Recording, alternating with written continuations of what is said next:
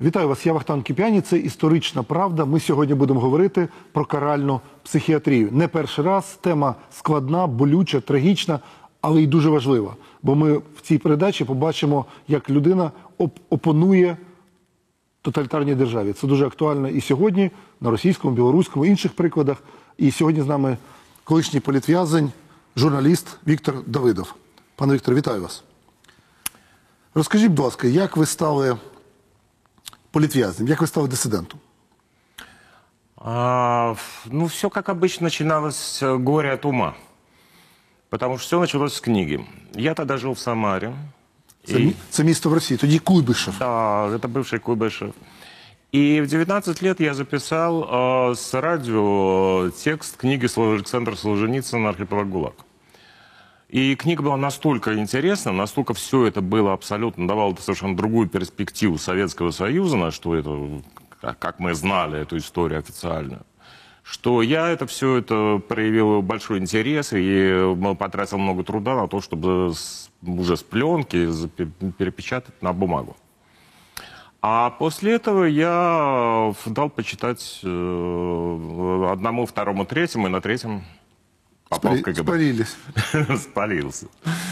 А вот, ну тогда все это обошлось легко. С другой стороны, что вот эта вся вот э, процедура, вот эта профилактика, как они называли чекисты, она вызвала у меня такую со- м, э, злость,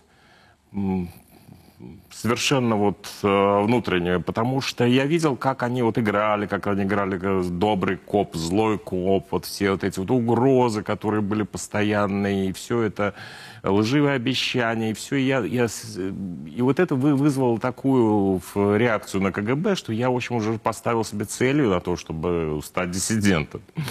И не так формулирую, но все равно при этом, как бы сказать, именно мы это сделали, потому что мы создали кружок, э, так сложился в Самаре, молодежи. Мы распространяли листовки, мы устроили демонстрацию. Ну, це дуже цікавий момент. Ви е, створили альтернативну демонстрацію. Да. І яке гасло, який лозунг там був? Лозунгов не было, это скорее было то, что сейчас называется монстрацией. И тогда мы это называли хэппининг. И единственный лозунг, который был, это был тот, что, э, который «make love not war». Английский, который м, всякому человеку, в молодому человеку и девушке очень приятен. Так, а в чому проблема? Невже КГБ було проти цього? А, Против, очень сильно против, потому что всех а, задержали, троих организаторов а, посадили на с- с- 15 с- суток, а всех прочих а, исключили из институтов, техникумов, отовсюду.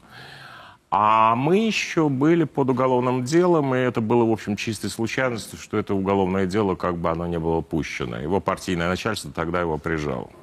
Это было как раз время разрядки международной, международной напряженности, и это было политический а, процесс был неверный. Посчитали, что это было неверно. Но именно тогда я попал впервые как раз в, психиатр- в психиатрическую э, больницу, и э, это, собственно, и уже определил другой следующий путь. Потому что когда меня арестовали в 1979 году уже по серьезным обвинениям, тогда у нас уже были связи с диссидентами московскими. У нас был там издат, книги изданные из-за границы, у нас был сам издат. Мы делали э, то же самое, что вот делал, скажем, Иосиф Зисельс в Черновцах. Мы привозили сам издат из Москвы, печатали его, отвозили назад. Трюк заключался в том, что наши машинки в Самаре были известны, а в Москве их никто не знал. А вот. И я тогда написал книгу. я учился тогда на правоведении. И э, я тогда столкнулся с этим феноменом, когда я обнаружил поразительное сходство сталинских законов, фашистских Италии, итальянских и нацистской Германии. И я об этом как раз вот это написал, написал книгу.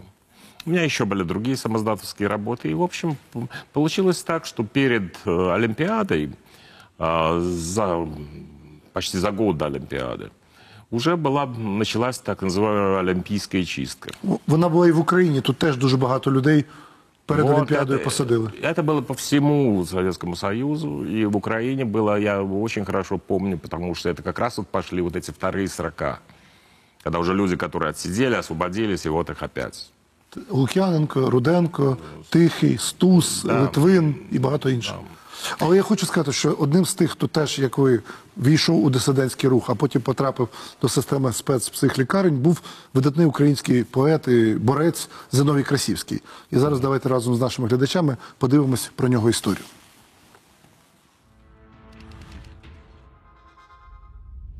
1972 рік.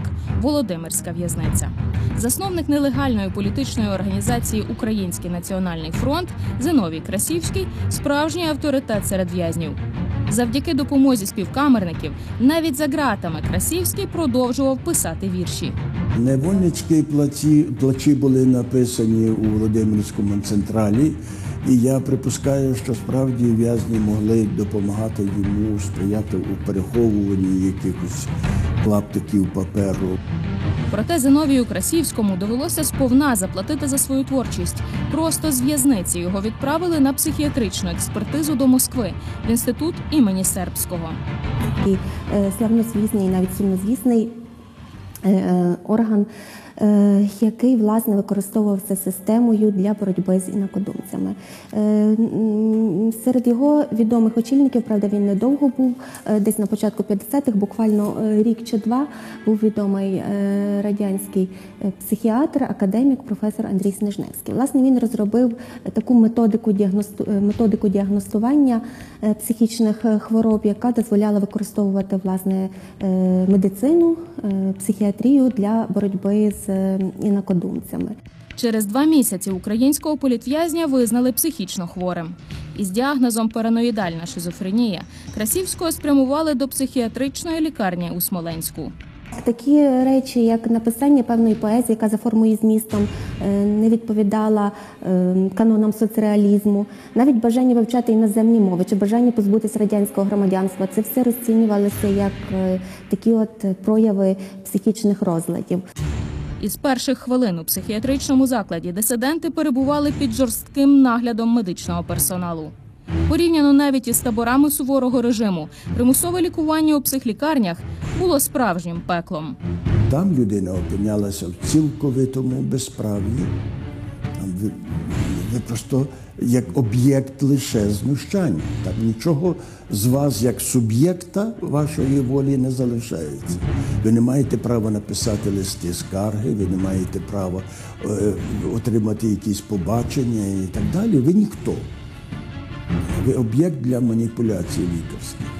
Кінські дози нейролептиків, постійні інсулінові терапії, а ще ін'єкції сульфазину, забороненого на заході. Цим катували дисидентів у психлікарнях, в'язницях.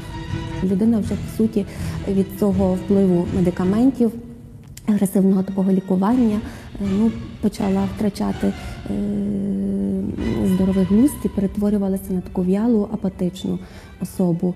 Саме під час примусового лікування у Смоленську 1974 року Зиновія Красівського відвідала його майбутня дружина Олена Антонів. Вона відома тим, що вона завжди е, підтримувала і не тільки е, репресованих і е, політв'язнів, але й членів їх родин. Вона була таким координатором, організатором цієї допомоги. І таким чином вона дізналась про Зіновія Красівського, е, про його долю, перейнялася. Між ними почалося листування пізніше, коли він вже вийшов на волю, то вони одружилися. Неабияку підтримку український політв'язень отримав і від незнайомки з організації Міжнародна амністія американки Айріса Кагоші. Впродовж року вона надіслала Зиновію понад 30 листів. Натомість він відповісти їй не міг. Ці простенькі слова. How are you? Як ви там почуваєтеся? Ми про вас думаємо, ми про вас пам'ятаємо. Нічого іншого, ніякої політики. Але ти носився з тою листівкою цілий день.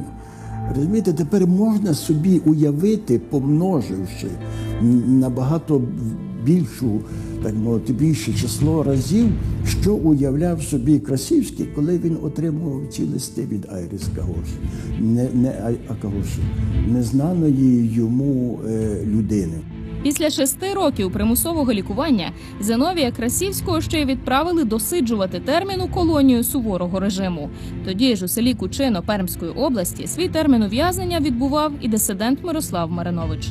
Коли е, зустрівся з Зановим Кра- Красівським, я просто вжахнувся, що настільки тверезо мислячий чоловік, як Зиновій, настільки ясно мислячий, мова чудова, абсолютно логічна. Там нічого божевільного не було.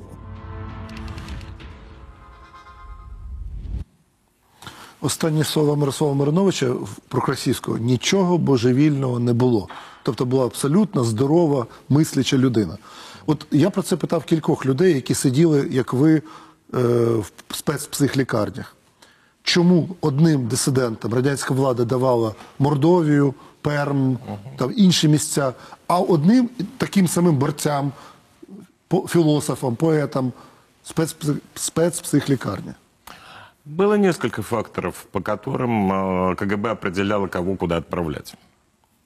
И, как правило, это был, в общем, стабильный процент, где-то 25%, четверть всех диссидентов, которые, они отправлялись э, в психбольницы и психтюрьмы. И первым и самым главным фактором было как раз признание вины. Потому что ни одного человека, кого отправили в психиатрические тюрьмы, там не было ни одного, кто бы признал свою вину.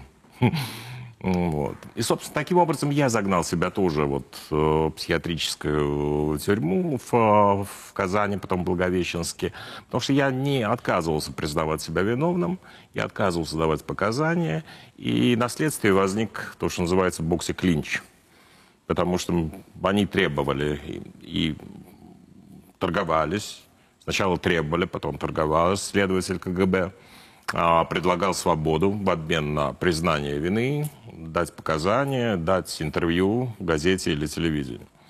Я все это, конечно, отрицал. И в результате просто э, они решили, что самым единственным выходом будет отправить в психиатрическую.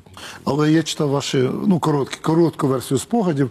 Ви розповідаєте, що місцеві е, лікарі е, в вашому місті фактично не захотіли на себе гріх взяти. Як це виглядало? Тобто одні лікарі виконували функцію ну, лікарську, а другі були фактично вбивцями.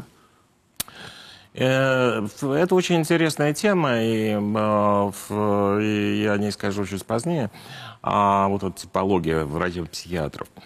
Но а, в моем деле, э, кроме того, еще сложилась такая драматическая ситуация, что психиатрическая клиника, которая была в Самаре, она отказалась меня брать. А, Там был надуманный предлог о том, что э, главврач, э, написав как бы письмо и сказал, что он не отвечает за то, что я не убегу. Вот. И тогда-то меня отправили уже в- на региональную экспертизу Челябинск. И там э, э, психиатры получили письмо из рабочей комиссии по расследованию злоупотребления психиатрии. Тобто треба сказати, що це така організація неформальна, громадська, як зараз би сказали, яка досліджувала каральні е, репресії щодо людей, які потрапляли в радянські психушки. Тобто це є форма теж інтелектуального спротиву системі. Да. И эта рабочая комиссия была частью э, Хи- Московской Хельсинской группы. Это была единая, целая правозащитная организация. Там получили письмо, и хотя оно, в общем-то, ничего официально не имело значения, но они решили умыть руки. Але знову ж таки, тут цікавий момент. Лист, який прийшов, він прийшов на бланку, надрукованому в, в типографії. Тільки вони не знали, що це бланк надрукували свідки Єгови, так? У, Нет, під, э, с- адвентисты, А. сва- свободные адвентисты седьмого дня. у, у, у підпільній друкарні, так? Да, по подпильной друкарне. Но именно так получилось, потому что... И это, бы- это работало отлично, потому что э, в- любой советский бюрократ, увидев бланк, он сразу вставал а, по стойке по смирно, стойке смирно. И письмо написал как раз Леонард Терновский, один из последних членов комиссии, кого еще не арестовали, потому что все уже, те, кто ее создавал, Александр Подробенник, э, Вячеслав Бахмин, они все уже сидели. И вот э, после этого меня отправляют в институт сербского. А вот там уже сложилась ситуация сложная, потому что Терновского тоже посадили. И меня держали там два месяца вместо одного месяца, э, который положен как бы э, обычно. И э, именно ожидая, какая будет реакция диссидентов. Ее не было, потому что некому было Да, не було кому захищати вже. да. И вот это очень важно, потому что вот это вот э, как раз правозащитная деятельность, где бы она, кто бы ее не вел, вот эти хельсинские группы, и украинская, московская, литовская и так далее, они, она всегда, это всегда работало, хотя даже как, как оказалось бы, что э, ну, никто не обращает внимания. На самом деле очень даже обращали внимание. В результате я получил диагноз вялотекущей шизофрении в Институте Сербского. И что такое вялотекущая шизофрения? Это м, над этим, как бы сказать, сначала смеялись, потом это уже было не смешно. А теперь Можна, это- можна я процитую вас? Це російською мовою. В заключении экспертизы было сказано, что шизофрения проявлялась симптомами склонности к резонерству, расстройства критических способностей и эмоционально-волевых расстройств. Як ви іронічно пишете, що хто, хто за собою такого не зауважив, хай руку підніме. Отже, тобто, фактично, будь-яку людину можна було під такі вимоги підігнати. Да, потому что если с точки зрения как психиатрии, вот как э, на- науки, или в данном случае это лженаука, то с, э, с- единственным симптомом заболевания э, вялотекущей шизофрении являлась именно сама вот, э, диссидентская деятельность. Именно она делала человека, который э, вроде бы противопоставлял себя обществу, и вроде бы он двигался как бы асинх- асинхронно. Ну, я просто ж, вибачте, ваш батько комуніст, фронтовик, так? М, да. А ви от фактично ну, от, проти течії, проти батька, проти системи. Ну, хіба здорова людина може так робити? Ну, тобто логіка системи була така. Да, но с другой стороны, вот э, ф- э, Клаус фон Ш- Штауфенберг, он пытался взорвать Гитлера. И э, сам он был полковник, и э, никто не, не думает, что он сумасшедший. И это вся история. Ведь она, вся история двигается именно такими людьми. Ну, от я хочу повернутися до запитання все-таки про лікарів. Люди, які давали ці страшні діагнози, і люди, які роками перетворювали здорових людей на тварин або на рослин, це були лікарі, клятва Гіппократа там і все і так далі. От в вашій долі були, напевно, і лікарі, які були на своєму місці, і лікарі були, які фактично були пособниками КГБ. Розкажіть буквально, але коротко про кілька епізодів про. На самом деле, сказать, что они были пособниками КГБ, это, в общем-то, не слишком мягко. Потому что в институте сербского это было все, были все офицеры. И хотя они ходили в форме МВД, но известно, что вот Даниил Лунц, который был э, начальником четвертого политического отделения, он ходил в форме КГБ. То есть это было то же самое КГБ. И... Тобто слово лікарня не має ліка... Ну, Ні. Тобто це не КГБ, це тюрма, фактично. Да, э, это безусловно. это, э, И а, в том-то и дело, что все вот эти психиатры, они на самом деле, они вот надевали белый халат, они приходили, надевали белый халат поверх формы МВД. И всегда можно было м, э, часто слышать, что я сначала чекист, потом врач. Это была такая ходячая фраза вс- везде. И, но люди были разные, безусловно. Потому что вот таких вот сумасшедших идеологов, которые бы э, видели вот врага советской власти, врага народа и так далее, они были. Они были. И, но их было довольно, их не, было не так много. Все-таки это было уже не сталинское время. Эм, А больше всего, как бы ни парадоксально, были, конф- было конформистов. То есть это люди, которые шли за ради материальных благ. Материальные блага они имели очень хорошие. Потому что они получали по сравнению с обычным врачом на 25% больше сразу, как психиатры, на 25% больше, как офицеры, а дальше уже шли выплаты за звездочки, выслугу лет. А самое главное, они получали ведомственные квартиры. Через 3-5 э, лет э, они могли э, получить свою уже собственную, собственную. Они вне очереди получали, э, могли купить автомобили, они ходили в магазины, покупали там с Дефіцит. Тоді це так Дефицит. називали. Так. И даже при тюрьме был, были, был свой столовый буфет, где продавалось, э, продавались сосиски, колбаса, все, чего не сыр, все, чего уже не было в то время. Так, це для наших молодих глядачів, що були часи, коли сосиски, колбаса були дефіцитом. Цього не було в Да, продажу. да, и масло тоже, тоже было. Даже обычное с- сливочное масло было дефицит. И, и еще в раз в год э, бесплатно оплачиваемый отпуск э, бесплатно на, где-нибудь на, чё- в Крыму, на Черном море. Ну, прекрасная жизнь. Может, Віктор, я умничать. вас зараз перерву. Мені от підказують, що зараз на мене зв'язку буде людина, її звати Ксенія Крилова, це журналістка з США, яка досліджувала тему от каральної психіатрії. Ксенія, ми вас бачимо, і ви нас чули розмову з Віктором. Розкажіть, чому вас зацікавила тема каральної психіатрії і з ким з політзеків, які пройшли через ці тортури, через ці, е, цю кару, ви знайомі і працювали? Доброго вечера. Да, у нас здесь еще раннее утро в США. А, Здравствуйте. Ну, действительно, темой еще советского диссидентства я интересовалась а, в, м, еще когда жила в России. А, то есть вот еще до войны. А, Но э, именно с карательной психиатрией в деталях я столкнулась, когда мне действительно довелось пообщаться с людьми ее прошедшими. Это э, бывший советский диссидент из Украины Яков Осмоловский, но вот у него, к сожалению, вскоре после этого произошел инсульт, и он сейчас практически не появляется в сети.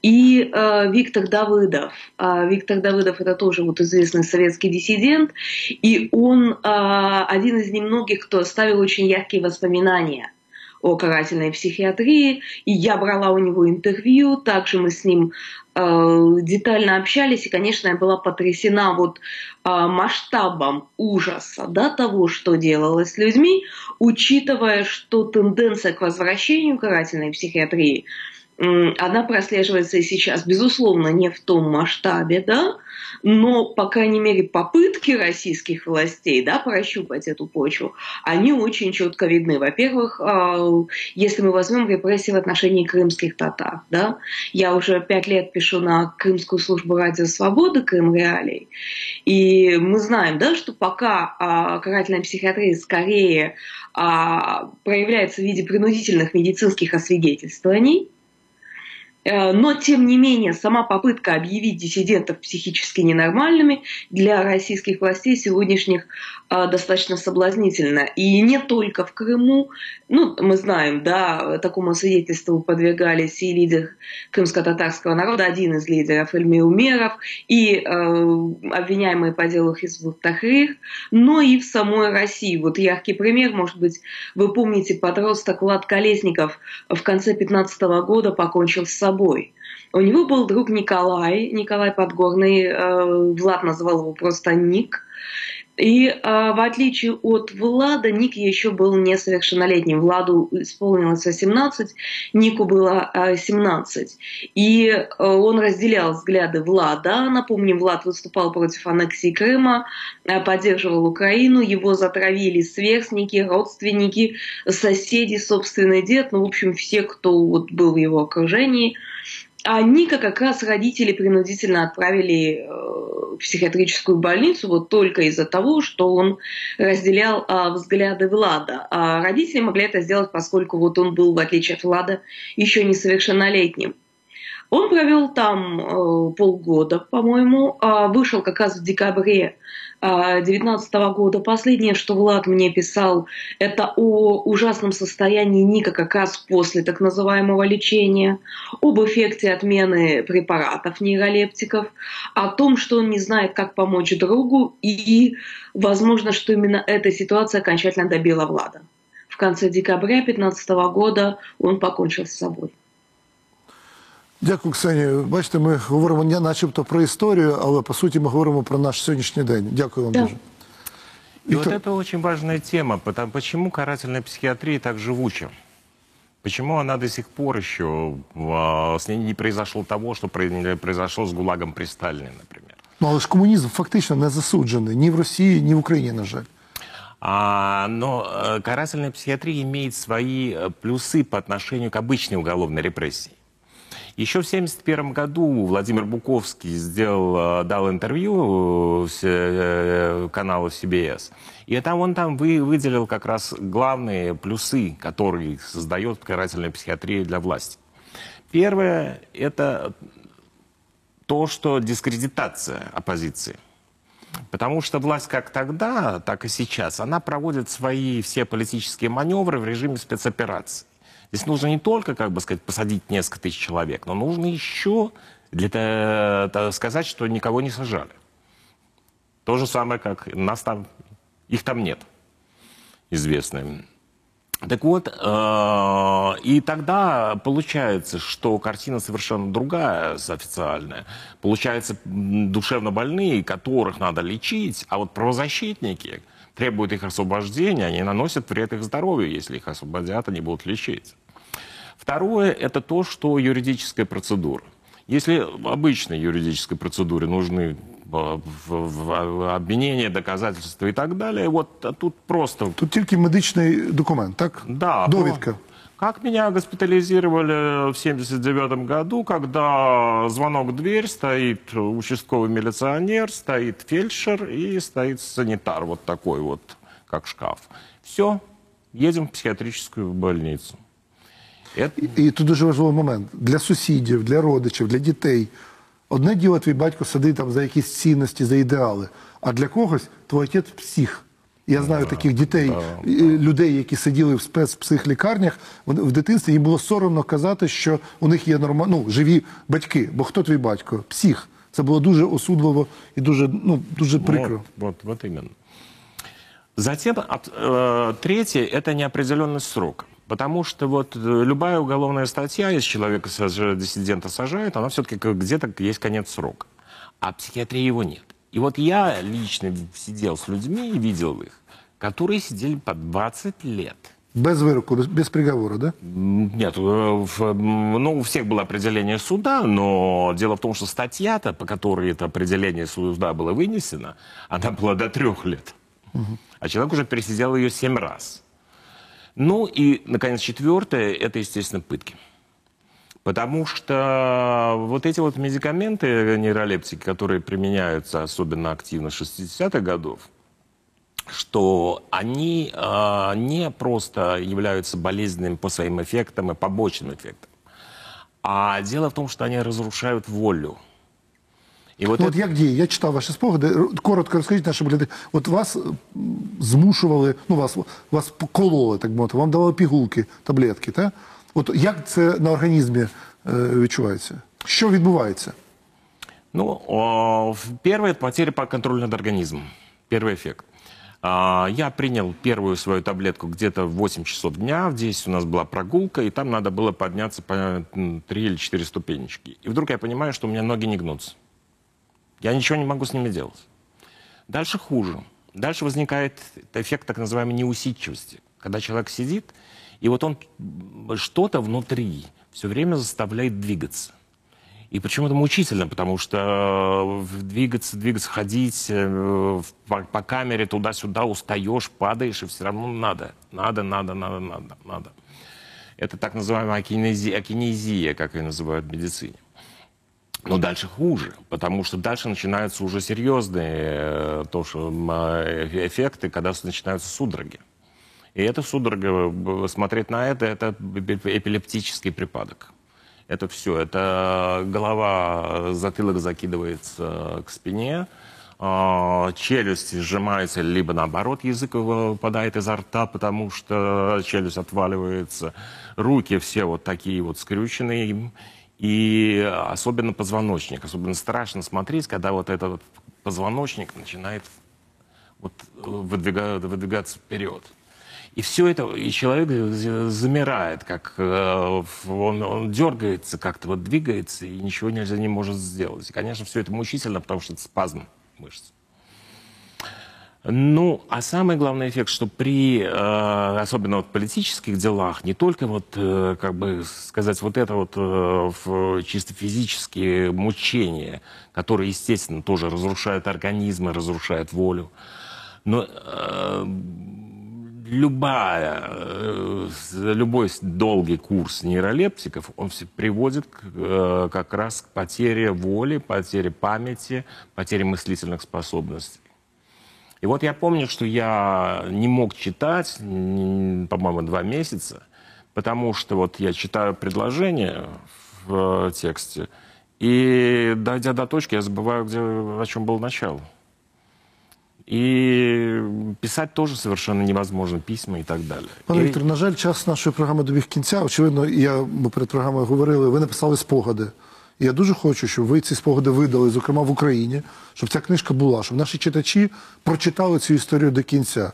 Про людей і тих, з ким ви сиділи. Ми не встигли поговорити про тих українців, які, з якими ви перебували от в цих лікарнях. Одним словом, треба читати. Це Віктор Давидов. Почитайте є кілька інтерв'ю в інтернеті. І слава Богу, що ви живі, і свідомість з вами, пам'ять з вами. І в такий спосіб ви перемогли ту систему, про яку ми сьогодні говоримо. Це була історична правда. Говорили про каральну психіатрію, а рівно за тиждень в цій студії будемо далі шукати факти історії, давати їм оцінку, інтерпретацію. Отже, будьте і з нами, з програмою, і з каналом Еспресо. Побачимось.